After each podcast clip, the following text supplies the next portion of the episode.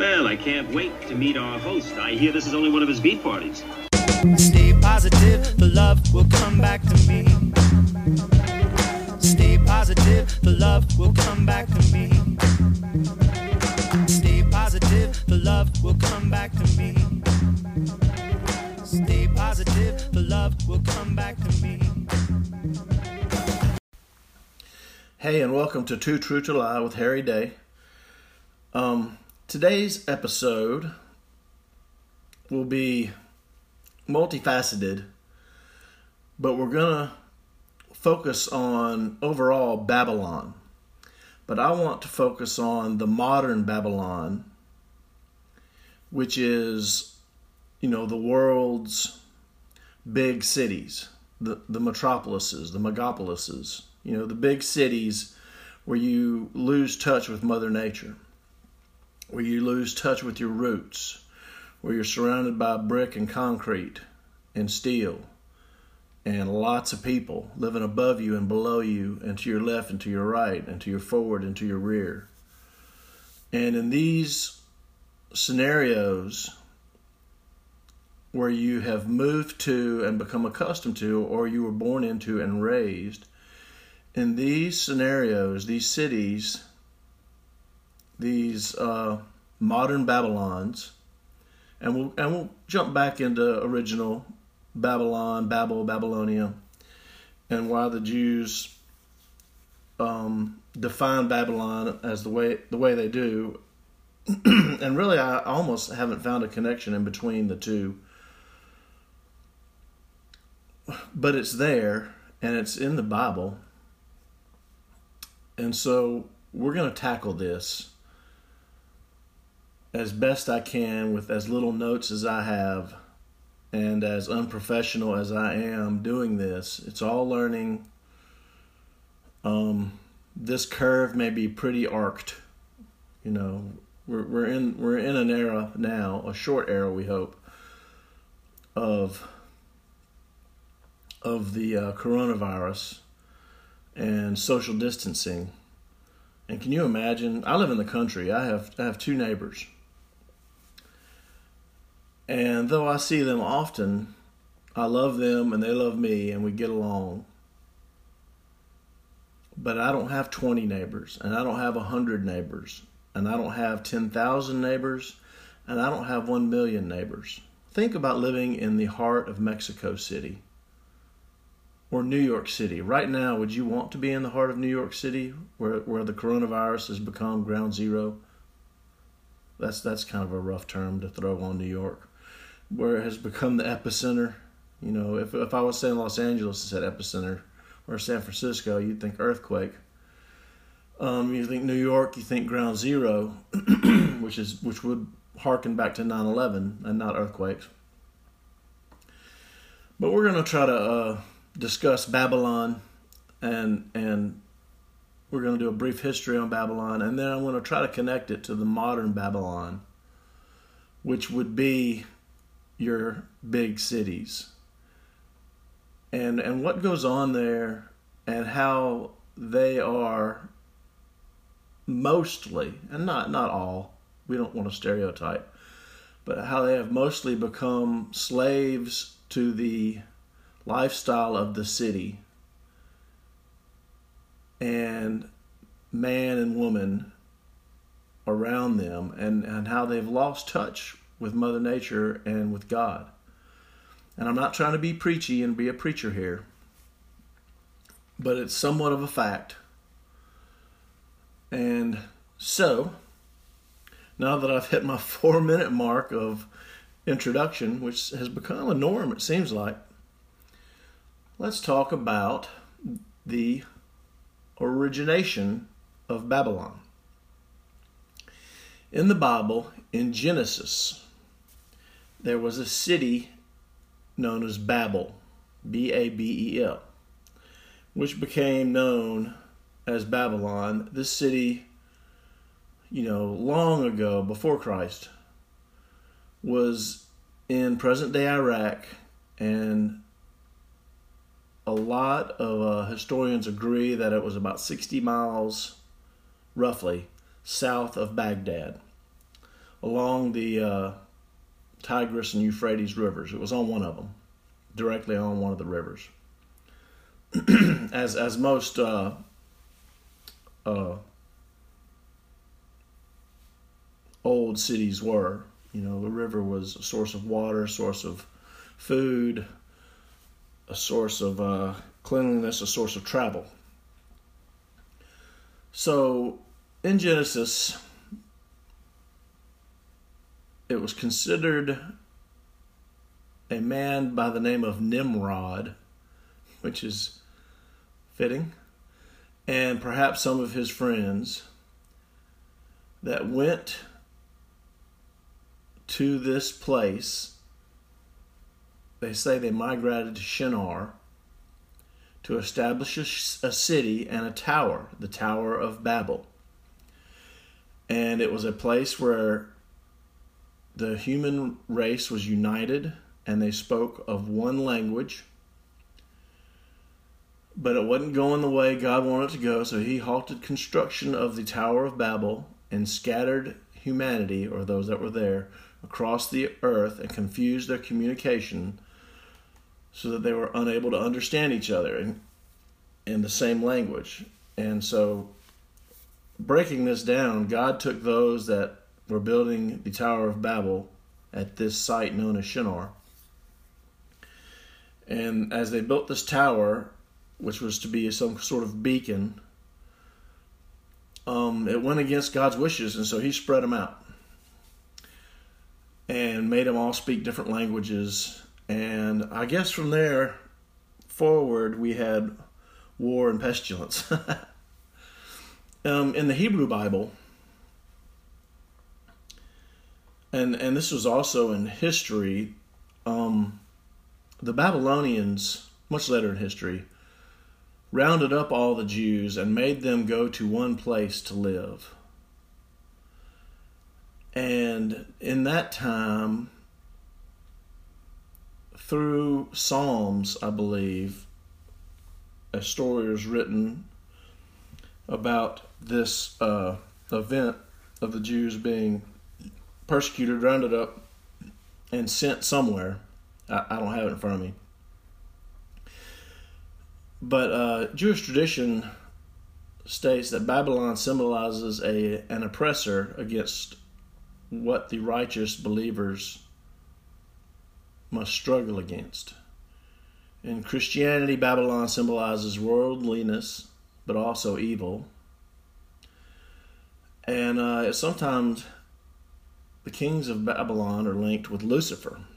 Now, Nebuchadnezzar was king of Babylon and supposedly had the uh, hanging gardens of Babylon constructed for his wife but there's never been any proof of this. And it was one of the seven wonders of the world at one time, and I guess still, but it's never been found. The site was the foundation of this site supposedly has been found, but there's arguments over to where it, whether it's in Iraq or whether it's where the Assyrians used to live, which was near Israel. Nonetheless, Babylon has be, had become long, long ago a symbol for uh, bad, for evil, for um, you know, not godly ways. Um, and there's no use uh, sticking around on that because we've we've stated what its what its uh, what its origination is. Now, in the biblical Psalms, there was a hymn of the Jewish people in exile after the Babylonians conquested Jerusalem, and this was about 586 BC. It was when kings David and Solomon were ruling Israel, one in the north, one in the south.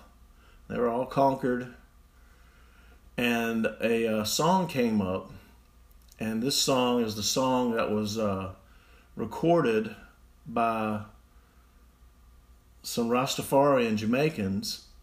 And this was around 1970, and it would not be they wouldn't play the song on the radio, and it was almost direct quotes from the Bible.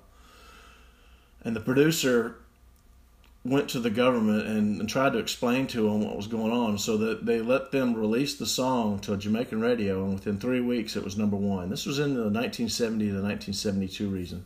And the song was used in Jimmy Cliff's movie, The Harder They Come. And you need to look this movie up, The Harder They Come.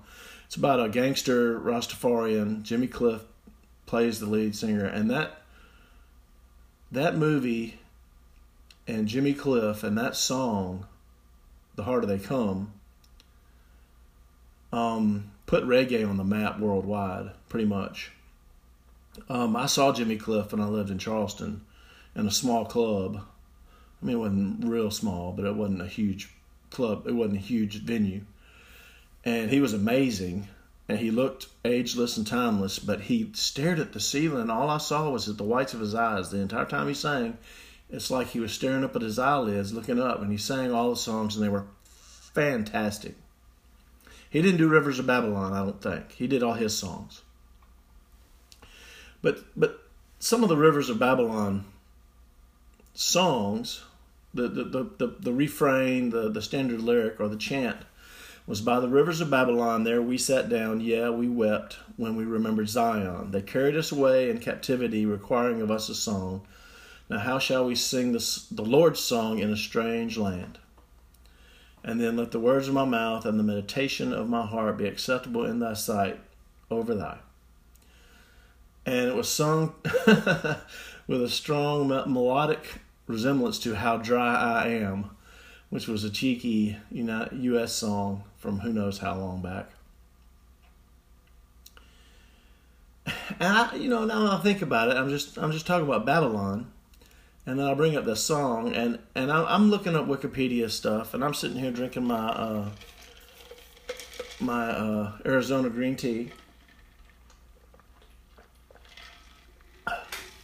Oh, I drank too much. um, I did write them an email trying to get uh, get them to run a commercial on my show, and I haven't heard back. I'm still waiting though. I'm gonna keep on waiting, right? but now we're gonna jump immediately into this modern Babylon deal that I wanted to get into in the first place. And and this is a theory I've had for a long time. And again, this goes back to one of my uh, one of my not psychotic listeners, one of my uh, one of my repeat listeners. Uh, I mean, I don't want to call him a fan because he's a good friend of mine. He's not really a fan, although he's a fan of the show, and he enjoys listening to it. I guess. Gosh, my chair is squeaking like crazy. Sorry, guys. Um, he's an avid listener. How about that? But he said, "Won't you do a show?" Because I always ask about ideas. I'm open to any ideas. Harry M. Day at USA.com email me ideas. My my buddy Todd down in uh, Hattiesburg, outside of Hattiesburg, has given me a few ideas, and I've never met him, but uh, he's acted like a friend. And and what more do you have to ask of someone to be a friend than have one act like one? And and my friend Dred's the same way. But anyway, he says, why don't you do a conspiracy theory? and, and I might have touched on some here and there in, in previous episodes, but the only one I could really think of, which went with the current times, was your modern Babylon. You know, I'm looking on the news and seeing how New York City is the epicenter now of uh, the coronavirus and the disease and the uh, people who have contracted it and you know the over a thousand people have died from it, and the numbers just going up. Country singer Joe Diffie from the 80s, 1980s, he was a big influence on people like uh, like uh, big green tractor guy. What's his name? I went. No, I didn't go see him. I saw Eric Church. Uh, Jason Aldean. Joe Diffie was a big. He, I mean, he was an influence on a lot of people and he's at 61 died of complications of coronavirus. And John Prine, whom all of you have heard of, I'm sure, is in intensive care right now with coronavirus and uh, of his age and knowing his drinking and smoking past, you know, it'll be a miracle if he pulls out of it. And that's just my opinion, and I hope that he does. But I don't think we've heard the last of this coronavirus with our elderly and our, uh, you know, people and and people that we that we look up to. Finding out that they're human, and and getting taken before it's time, or maybe it just is their time. But this big city thing, these big cities where people come from all around to live. And I, have known people that have moved to big cities like to Atlanta and to New York City. And I've lived outside of LA and San Diego, and I've been to San Francisco, and I've been to, you know, Chicago. I've been to, you know, a lot of the big cities in this country. Um, the bigger they are and the denser they are, I mean, people live on top of each other in, in, in skyrise apartment complexes where who knows how many people live in this one building, and they don't know each other, and they don't talk to each other. Some do, but most don't.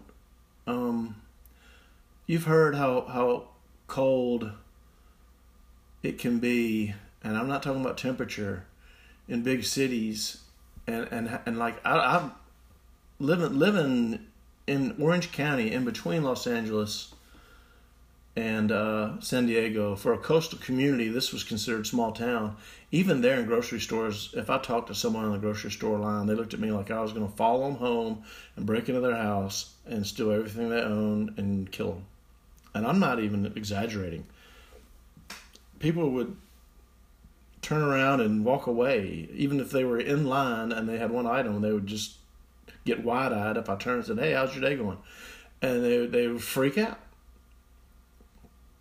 and I've experienced this big city phenomenon that I'm tackling here. But uh, the big city living takes the connection of Mother Nature and, and of God and of your relationship with the planet.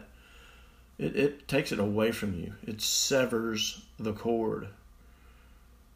And you are no longer in touch with what this planet was and and what a majority of it is, like in the oceans where we are far farther down the food chain once you get in that water, especially oceans. And we can't just stay in that water and survive for a length of time. It's out of our element. And if you're living in a city, you could you go out to the country, you may feel like that. You may need the noise and the sounds and and the pollution. I don't know if you heard of Los Angeles lung, LA lung, or if you've lived in Los Angeles for so long that you you have a brown to black residue in your lungs from the smog because that valley just doesn't flush out that often. Except when the Santa Ana winds come out in the fall from the mountains and they blow everything offshore and then you have this orange haze out over the ocean, which is cool when the sun sets. But that's about it. And I remember being in San Francisco and, and getting uh, upper respiratory uh, infection from walking the streets and riding the trolley cars all over town for a week because of the pollution. Because I was I just wasn't used to such a concentration of pollution. and you wonder about these people. They move to these cities and they get used to all this pollution and they get used to the crime and and the cold heartedness and the impersonal behavior and all the homeless people. And you become disassociated and you become disjointed and you become callous to humanity and to mother nature and to the creator. And and you may you may be agnostic and you may be an atheist and that's your right and I and I'm not going to try to change you. I want you to believe in what you believe but you've got to think that this planet of all the stars and planets in this universe or in the solar system for us to have the miracle of life with the perfect ingredients to sustain life for as long as we have It's amazing, and it's not by chance. It's not an accident. You know? And and I have a challenge that I, no, I don't have a challenge. Forget that. I would like to see, and and and I get a good uh, a good little nugget of information every once in a while from my friend Brian, who is a uh, medic. He's a he's a cinemedic now. He works on television shows and movies wherever they film these uh, shows and films. They have to have a, uh, medic from the moment people clock in to start setting up to the moment they're done breaking down. He has to be there. So if someone gets hurt, he's there to help them in a medical fashion or a medical whatever way. Now, he's worked with people from all over the country New York, Los Angeles, New Orleans, um, Atlanta. And I always ask him, "What's what do you usually have to do?" And it's like it's like when I asked our his and my friend Judson, who's a Madison policeman, you know, what do you, what call do you run the most? And he's like, uh, being a parent. I'm like, what do you mean being a parent? He's like, well, you know, kids are always calling us on their parents because they can't get their way, and parents are always calling us on their kids because their kids won't listen.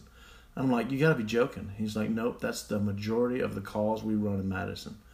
I was like, well, I guess that's got to be a good thing in in one way because there's no violent crime going on, and no shootings and and and carjackings and stuff. And he goes, yeah, yeah, there's very little of that. But I, but then at the same time, it's kind of a sad uh, shade of of society that parents can't get control of their kids and be parents. Be parents, kids. I mean, be parents to your kids.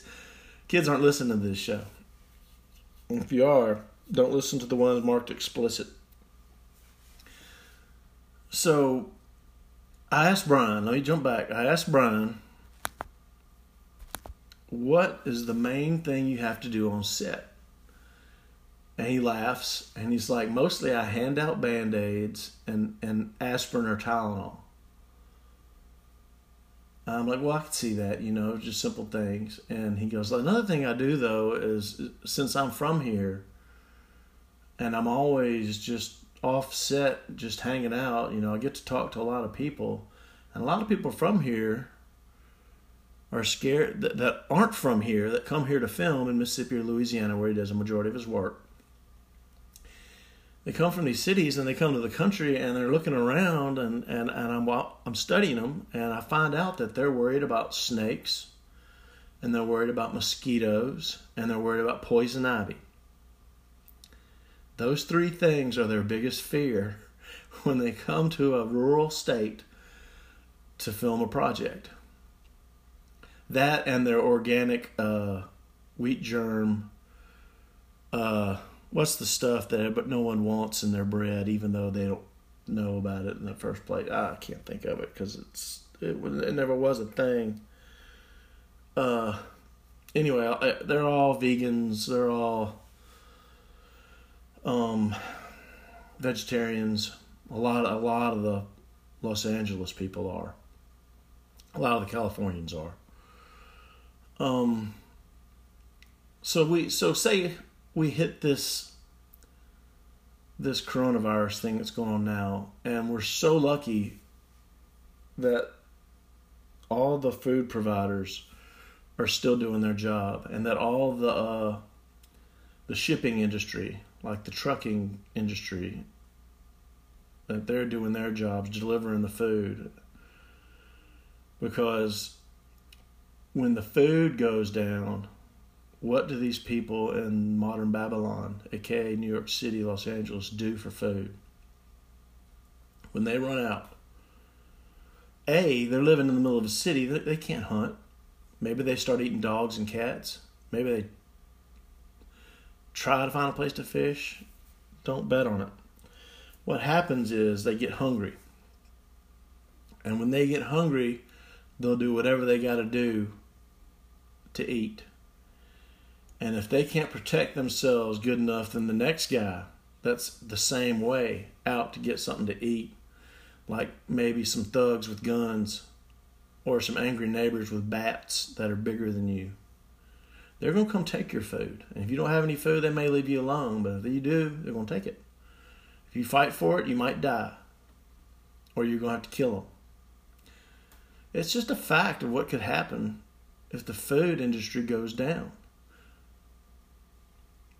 People live in cities, a majority of them do not know how to grow food.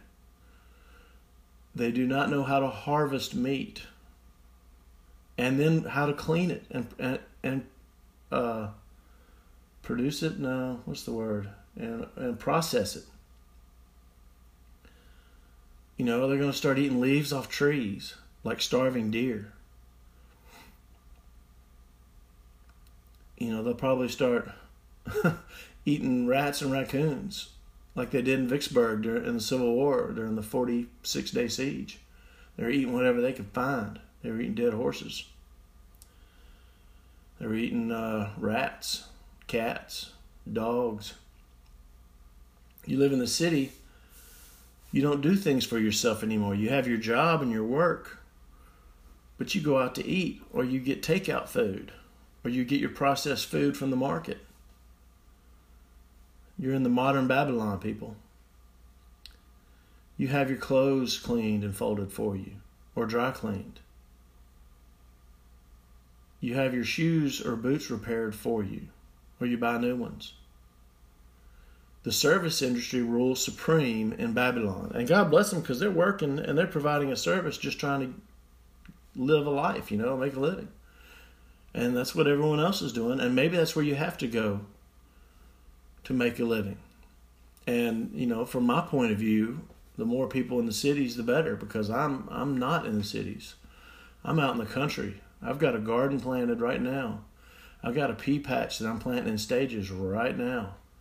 I've got six deer in three freezers already processed into burger, sausage, and steak like meat, cuts of meat. I'm not going to tell you my address when the food industry goes down. I'm not going to tell you how many guns I have or how many uh, rounds each one holds. But I can believe you me. It's a long way up my driveway to me and Greg's house. And we are armed and we can shoot straight.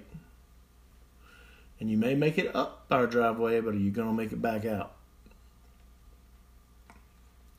This is sounding so harsh, and I'm not meaning to be harsh.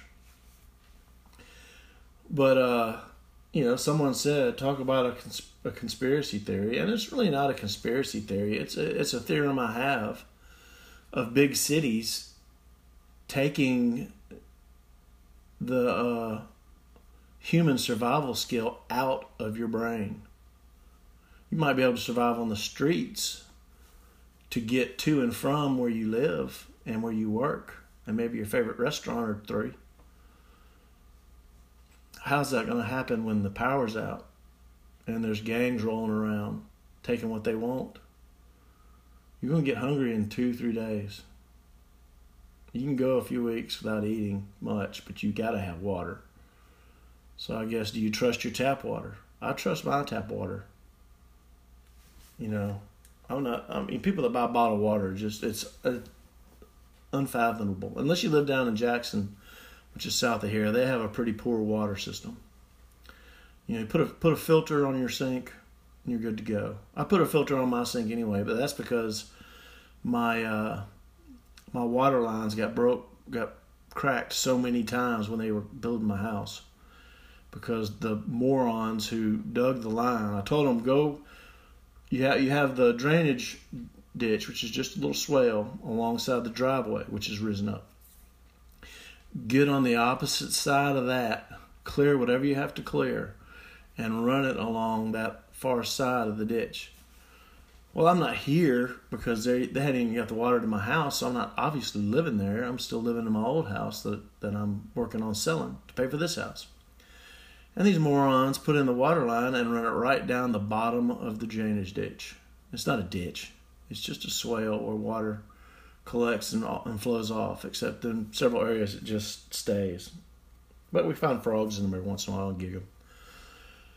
Um, but people kept pulling off when other cars pass in the driveway, and they go down, and a tire goes down a foot into the water line and cracks the pipe. That probably happened four times. The the summer and fall they built this house, so we had a lot of dirt in our lines. And I remember being the brave one who tried the ice out of the ice maker from our uh, tap water, and I got a 24 hour bug. And so no one else in the house will drink water out of the faucet still, even though I've got. They'll use the ice out of the refrigerator, but I've got a filter on that too. For some reason, they won't drink the uh, filtered water out of the tap on cold. We're not in Babylon. Thank goodness. You know, the things you can do in, in the country when uh, the food source goes out, you can go out and hunt your food. You can go out and, and and I mean it's just like being being a native. You can hunt and gather. As long as you know what to look for. You know, you, have you heard of a plant called a thistle? It's a real needly looking, spiny, leafy plant that grows a tall stalk with a real beautiful, fluffy kind of. Uh, it's not a flower. It is a flower head, but it doesn't look like a flower. It's just a big puff ball. Looks like a mop turned upside down and rigid, but smaller. You can pare all that down, and it and it's uh, like eating celery. I've eaten it. They say that when Lee surrendered to Grant at Appomattox in 1865 during the Civil War, and uh, everyone was free to go home, they had to walk, and the Confederates had to walk home because all the rails were busted up in the South. There were no railroads; they had to be rebuilt. And because they were walking from Virginia through lands that had seen multiple battles and had multiple armies staying on or passing through it from both sides. All the food that was on the land or in store on the houses and, and buildings in towns were gone. People were eating whatever they could find. The animals in the wild were hunted out. And it was rumored it's been said that if it weren't for thistle, a weed that grows in the spring and summer in fields and pastures, that the men walking home from war across the South would have starved to death. And that, that's an interesting fact there. That should have been on Mind Blowing Fact, number 44. I bet that episode was only funny because I would jump to mind blowing fact when I said it. The rest of it was BS, although there were facts. Um. Oh wow! I hadn't even gotten into this part of modern Babylon. This is this is a theory of mine. I won't say it's a conspiracy theory because there were there were gays going way way back and there's nothing wrong with being gay, and there's nothing wrong with gays. Don't try to sit there and make my kid gay or make him think he's gay. You know, let let him figure that out on his own. It's none of your damn business. That that includes the education system, by the way. I don't know the school they're in now won't do that, but there's colleges that just people are weird in colleges. But it seems like as crazy as this gender identification stuff has gotten, it's all in the big cities.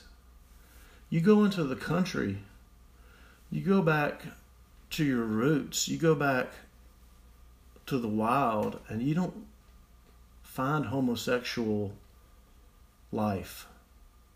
Not really. Asexual, sure. Um, you don't find it in the uh, in the flora and the fauna because most of them need each other. The sex, the female plants, the male plants, the female animals, the male animals.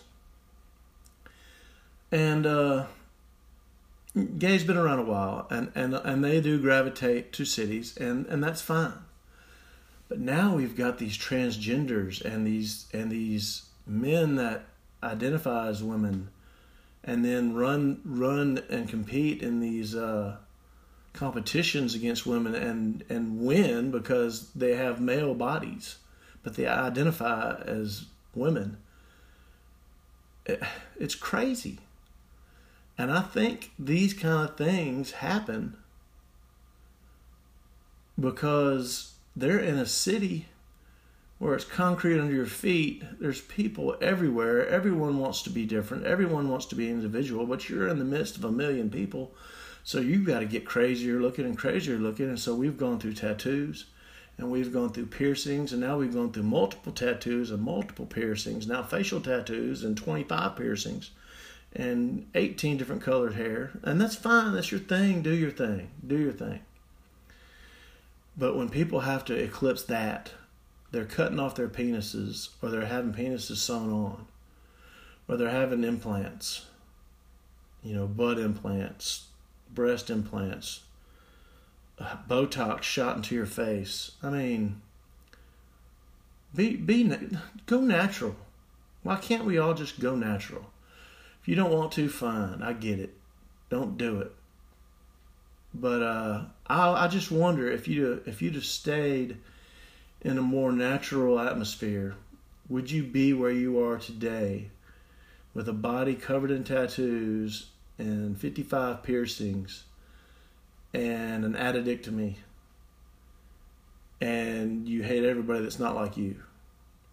And that's that's stereotypical because that's probably just you know 0.01% of uh, most medium-sized cities. That's a total guess. I don't know. I'm not a pro. These are things to think about. These modern Babylons have got people turned up on side. These modern Babylon. Okay, I'm gonna try one more time. I'm gonna take some tea. These modern Babylons have people turned on their heads. And they don't know who they are. And so they manufacture who they want to be. And it works for them, or maybe it doesn't, and they're never happy. But I don't I don't see that in my little town of Canton, which is 80% black. And I hold the door open for every woman I see coming in or leaving a store and say, Yes, ma'am, no, ma'am. And they smile and are kind to me as I am kind to them. And that's all you got to do to make the world go round. And so I'm not hating on these Babylonians in these big cities, but you can have it. You know, you can have it. I'm weird enough without tattoos and piercings and injections and whatever, what have you. You know, it's a crazy world. Why make it crazier?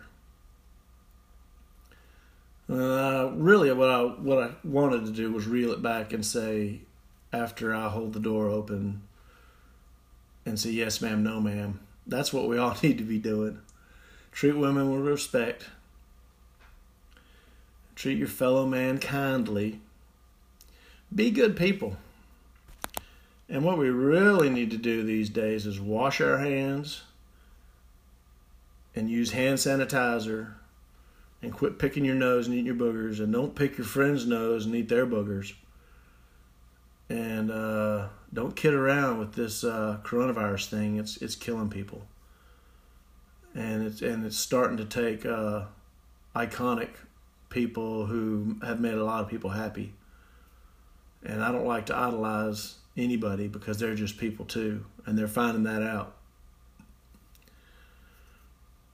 so my name is Harry.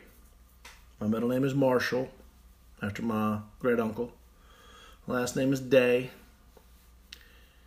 And I hope you enjoy the show. And I hope you listen some more. I wish you'd pass it on, let other people know about it.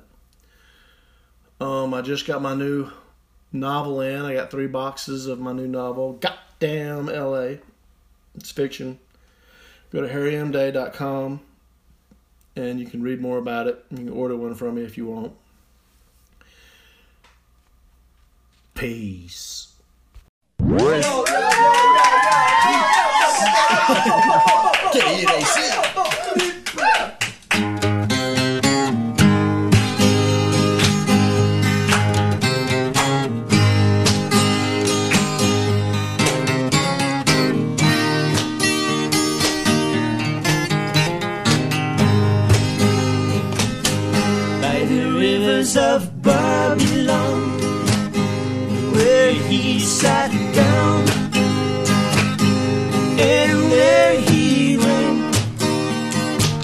When he